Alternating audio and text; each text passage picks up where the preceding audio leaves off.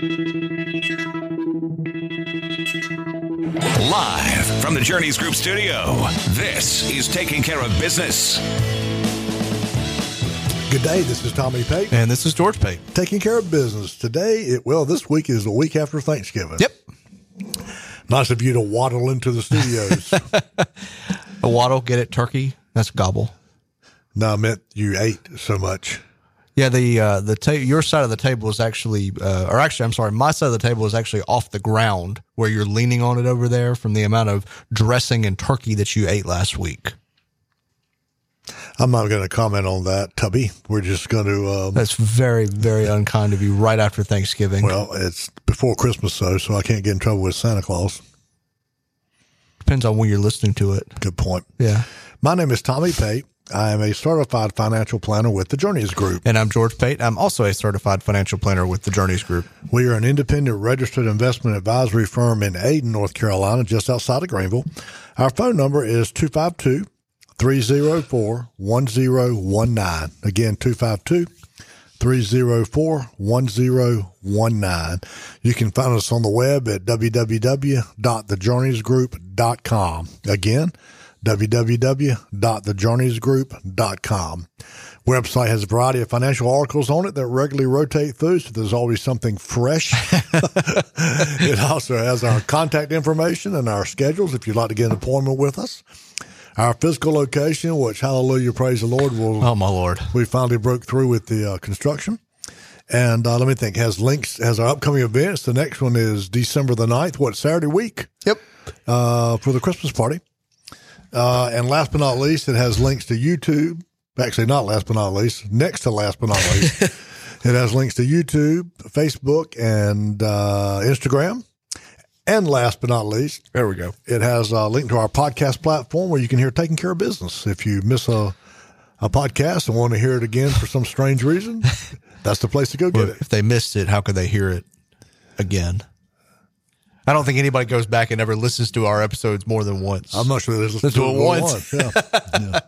what are we talking about today? Well, this week uh, we've had a lot of conversations recently with with people. Um, yeah, let's face it, the market is not necessarily for the faint of heart right now. And it really hasn't been for the past Yeah. you know, 12 to 18 months.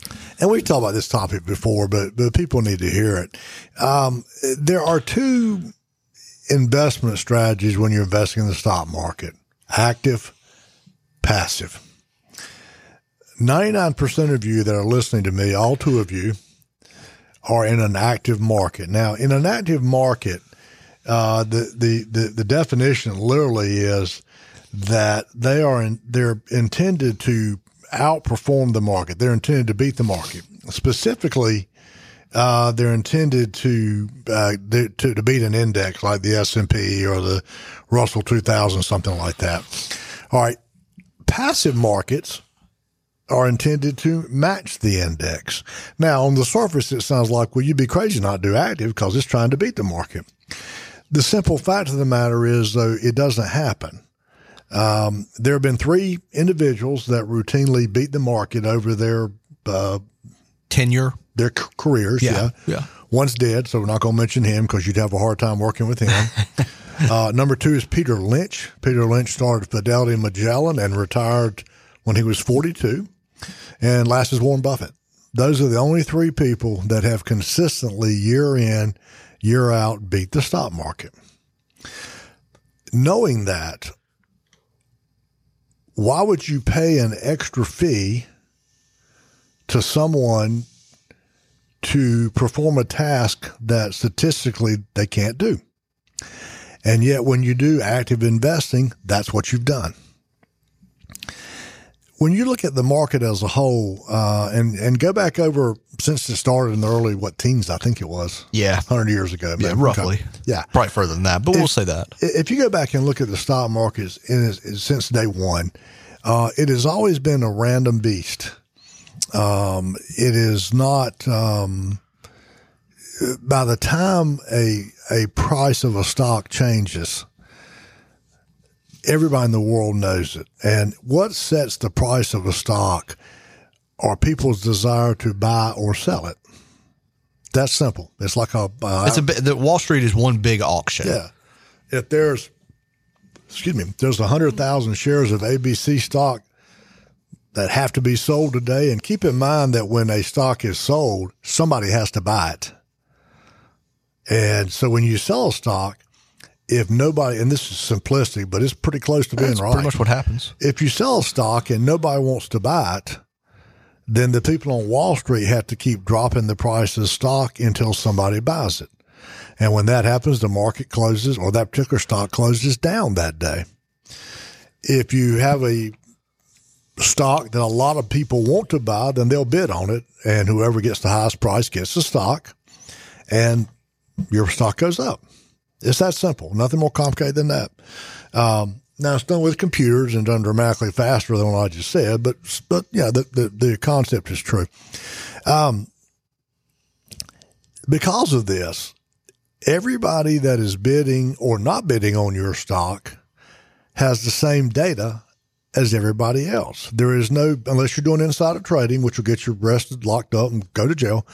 Unless you're doing inside trading, nobody has an edge over anybody else. Yeah, one of the things I think people don't realize is that if you wake up first thing in the morning and you check the price of a stock, you you look at the price of ABC Corporation, all right, and ABC Corporation is listed at fifty dollars a share, and ABC stock released uh, released news this morning that they bad they had a bad sales quarter. Okay, so had a bad sales quarter, stock price should go down. The problem is that when you woke up and read about it, the stock price of fifty dollars a share already reflects that bad sales quarter because of because of the the inventions of 24 hour trading um, how prevalent the internet is and how prevalent information technology is and, and how fast inf- information travels now nobody has an edge anymore because again because of 24 hour trading the information that is disseminated about a company's or, or about a stock or whatever is already reflected in the price when the market opens. Um, and so there's there's no longer this.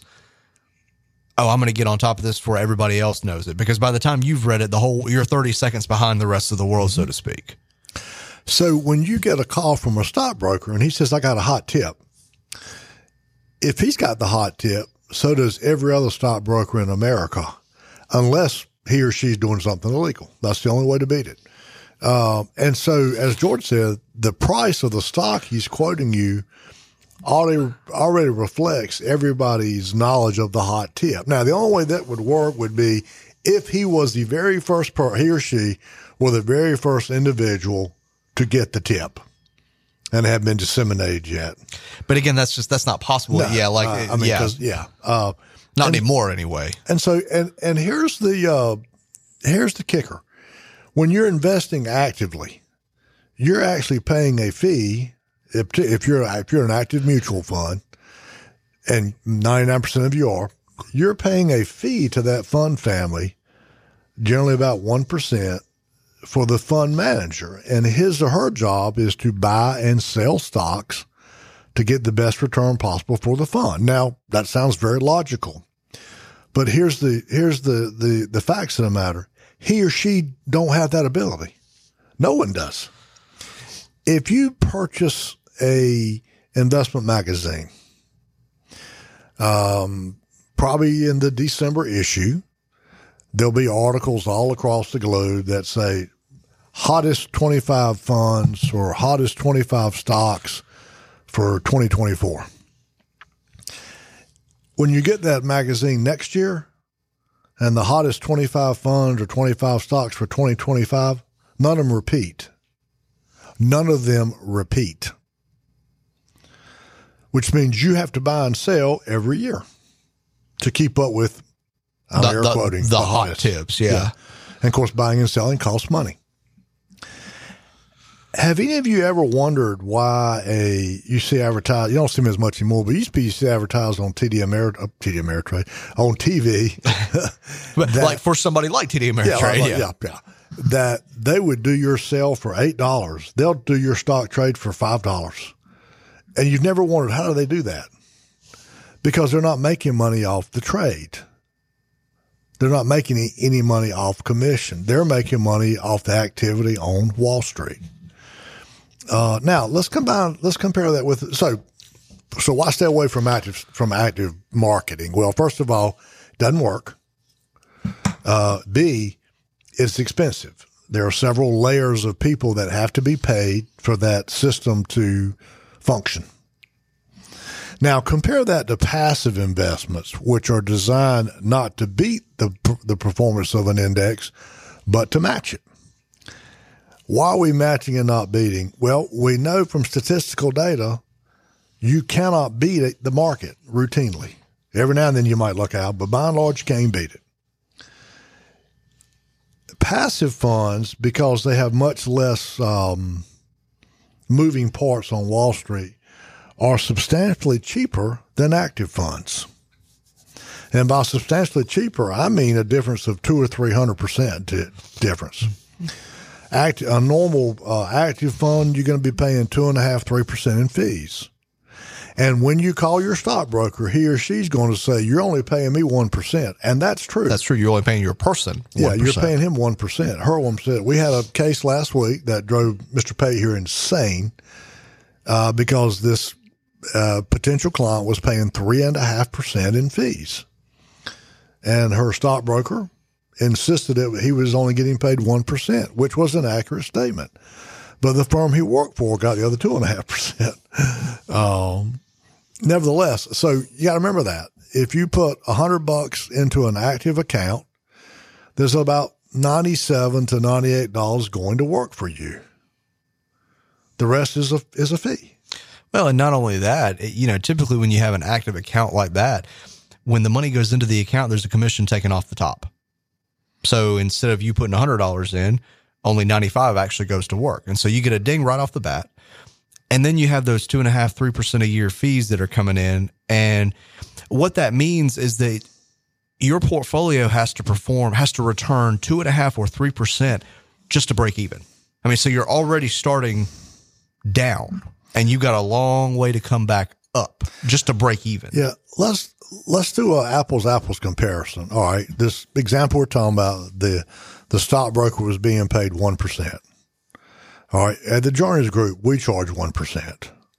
So let's take the fee out that the entity or the individual gets paid. Take that out. All right.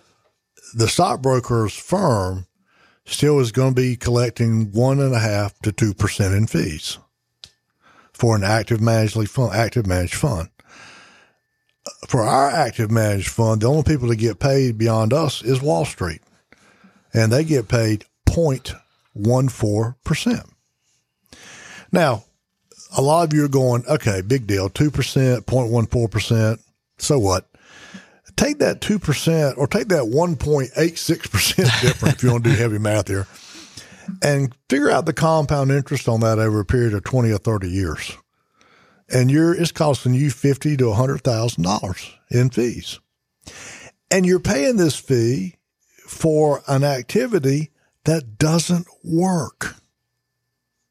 Well, not only that, not only it doesn't work, it can't be done. It can't be done on a regular basis. That either you know they're they're promising to beat the market on a regular basis, and nobody can do that with with with consistency, I should say. And and by us saying nobody can do it, I mean the bottom line here is nobody knows. It, the statistical data is there. I mean, we're, we're not talking. This is not an opinion. This is go back and, and, and read some of the some of the statistical data. All right. Let us go over the pros and cons of active investing. Active funds are run by human portfolio managers. All right. Some specialize in picking individual stocks other focus on sectors or industries they think will do well. Now, most active fund portfolio managers have a team of human analysts that are just doing extensive research.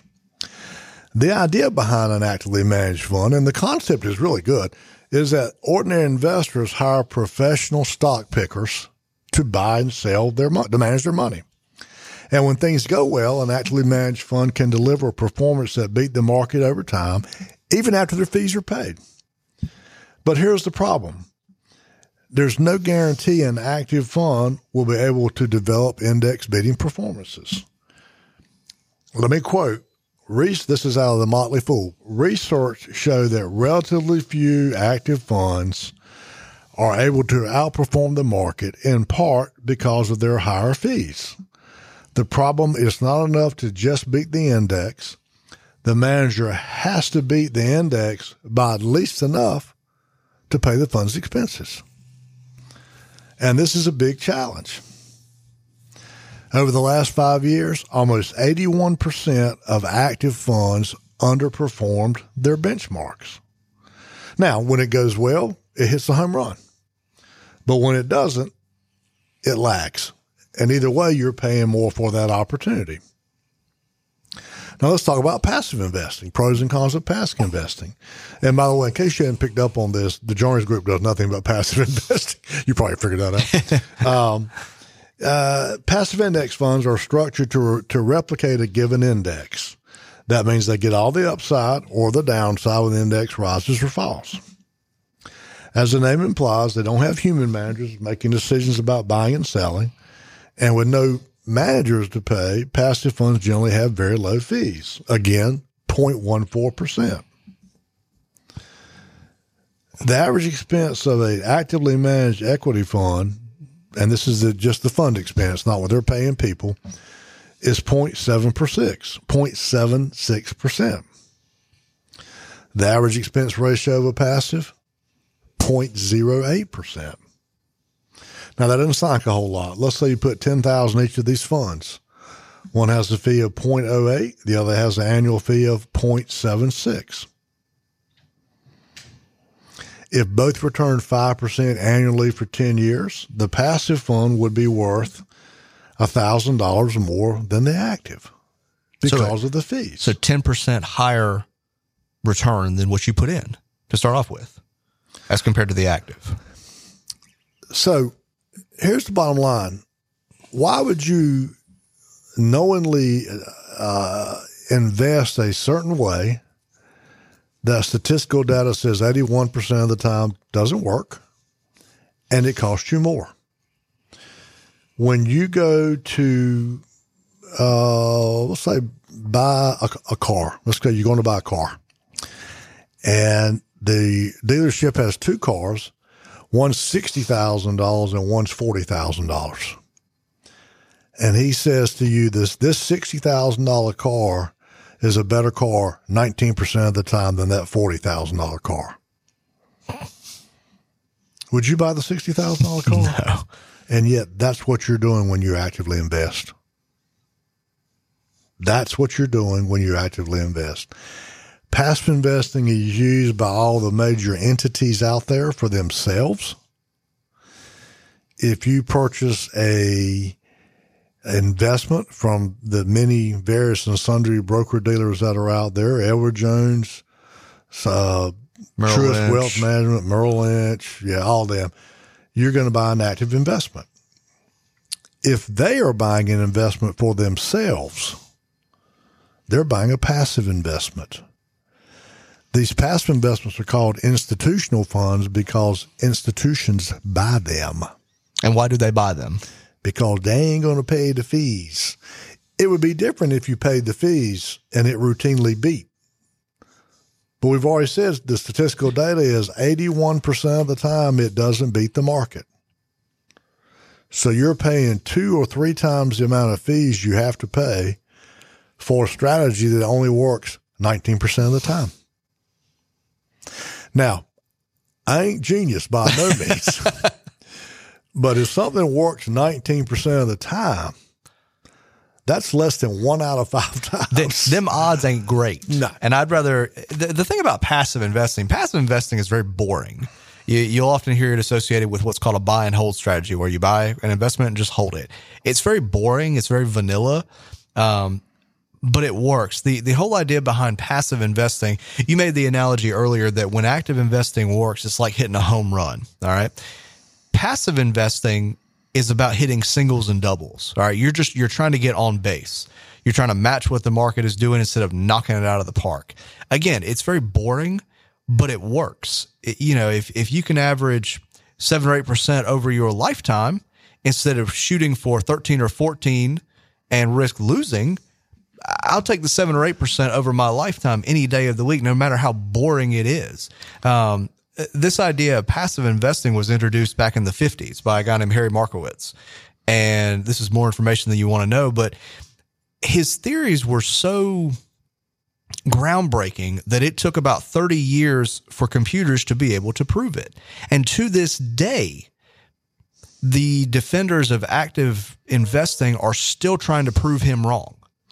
For, and, for and what, he, by the way, has won two Nobel prizes in economics. Yeah, for for seventy years, they've been trying to prove him what he's saying wrong, and um, it hadn't worked because they, they they just they can't prove it.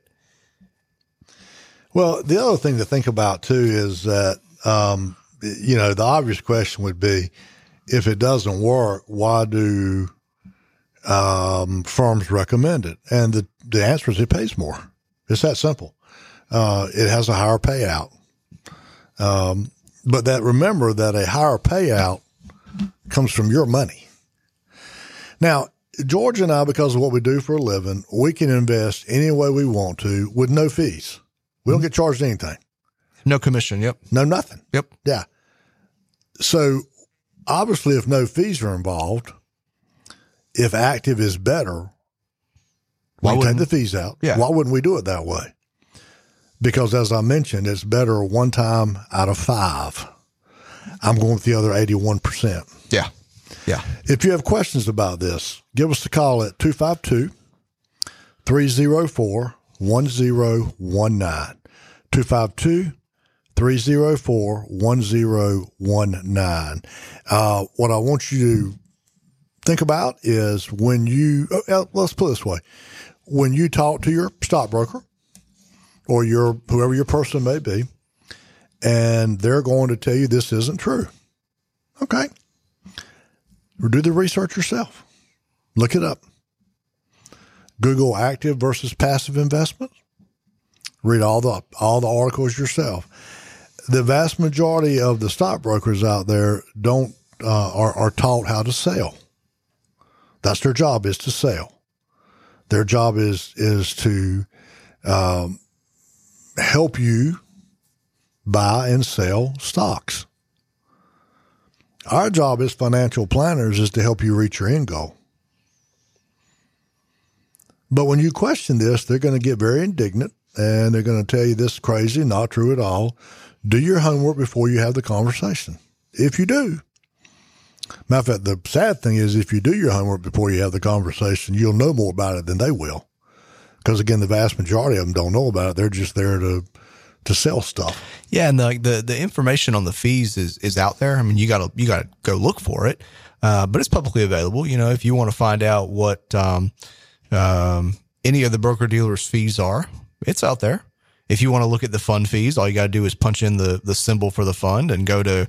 Um, I think Morningstar and BlackRock both have a. Morningstar is who I usually use. They've got a website that's dedicated to all of the mutual funds that are out there that will tell you what the expense ratio of the fund is. Um, again, all of the big companies will have a uh, something on their website that talks about what their fees are. You know, and it's out there. You just you got to, like I said, you got to dig for it. They're not going to make it readily available, but it's there. And uh, ask your person about it, you know, and and have that information and look at them and say, okay, this is what I this is what I found. This is what you're telling me. Help me understand this. And like you well, said, yeah, why is what you're telling me different from what the statistical data shows? Yeah, and and and like you said, uh, a lot of people are not going to know what to say. Um, it, this is purely a numbers game. This comes down to again when you compare active versus passive. An active portfolio has to perform two and a half or three percent, or you know uh, one and a half to two percent higher than a passive fund, just to break even with us you know, if if if we earn uh, like if a, if a passive fund with us earns seven percent, all right, after our fee, it's uh, what five point eight six percent for the year, okay, and the same active fund earns seven percent. They're at five and a half percent on the low end, four percent on the the high end. I'm sorry, four and a half percent on the high end, four percent on the low end. So they're they're already behind because of the fees. That's what holds people's returns back is just the is it, not primarily the fees, how much you're paying for whatever investment that you're in. Yeah. We talked about this before. The best thing to do is get a good quality investment and don't move it, don't change it. So again, you want to talk about this? Be glad to have a discussion with you. 252 304 1019. Bottom line is the data doesn't match up what you're being told. And the firms that are telling you to buy this stuff are not buying it for themselves. They're buying the passive. Yeah, and and and that that ought to be a big uh, big question right there. It's like a Chevrolet dealership only driving a Ford. Yeah, it's like if if uh, if it's good enough for me, why is it not good enough for you? Why why would you not be in the same thing that I'm in, unless there's something that's unless there's something better out there? You know, it's kind of funny. Yeah, uh, it's not kind of funny. It's kind of tragic. Tra- tragic is a is a much better word. Yeah, yeah. Good, what what is it? Good for good for uh, good for thee, not for me. Is that the is that the saying? Something Yeah. like that. Yeah, yeah. Anyway, hear the music in my ear. We appreciate you letting us chat with you today and uh, look forward to visiting with you next week. And again, be glad to have a conversation with anybody about this. Until then, have a great week. This is Tommy Pate, And this is George Pate, taking care of business. The proceeding has been a paid program. The advice and opinions expressed by the Journeys Group and their guests are their own and may not reflect the opinions and advice of WTIB or Inner Banks Media. All statements and opinions expressed are based upon information considered reliable, although should not be relied as such. Any statements or opinions are subject to change without notice. Investments involve risk and, unless otherwise stated, are not guaranteed. Past performance cannot be used as an indicator to determine future results. Fixed annuities are insurance products. Fixed annuities, rates, returns, and guarantees are subject to the claim paying ability to the underlying insurance company. Please see a statement of understanding and prospectus for a full detail on products discussed. Strategies mentioned may not be suitable for everyone. Information expressed does not take into account your specific situation and, as such, is not intended to be a direct recommendation. Before acting on any information mentioned, you should seek the advice from a qualified tax or investment advisor to determine whether it is suitable for your specific situation. Investment advising services are offered through the Journeys Group, an SEC registered investment advisor.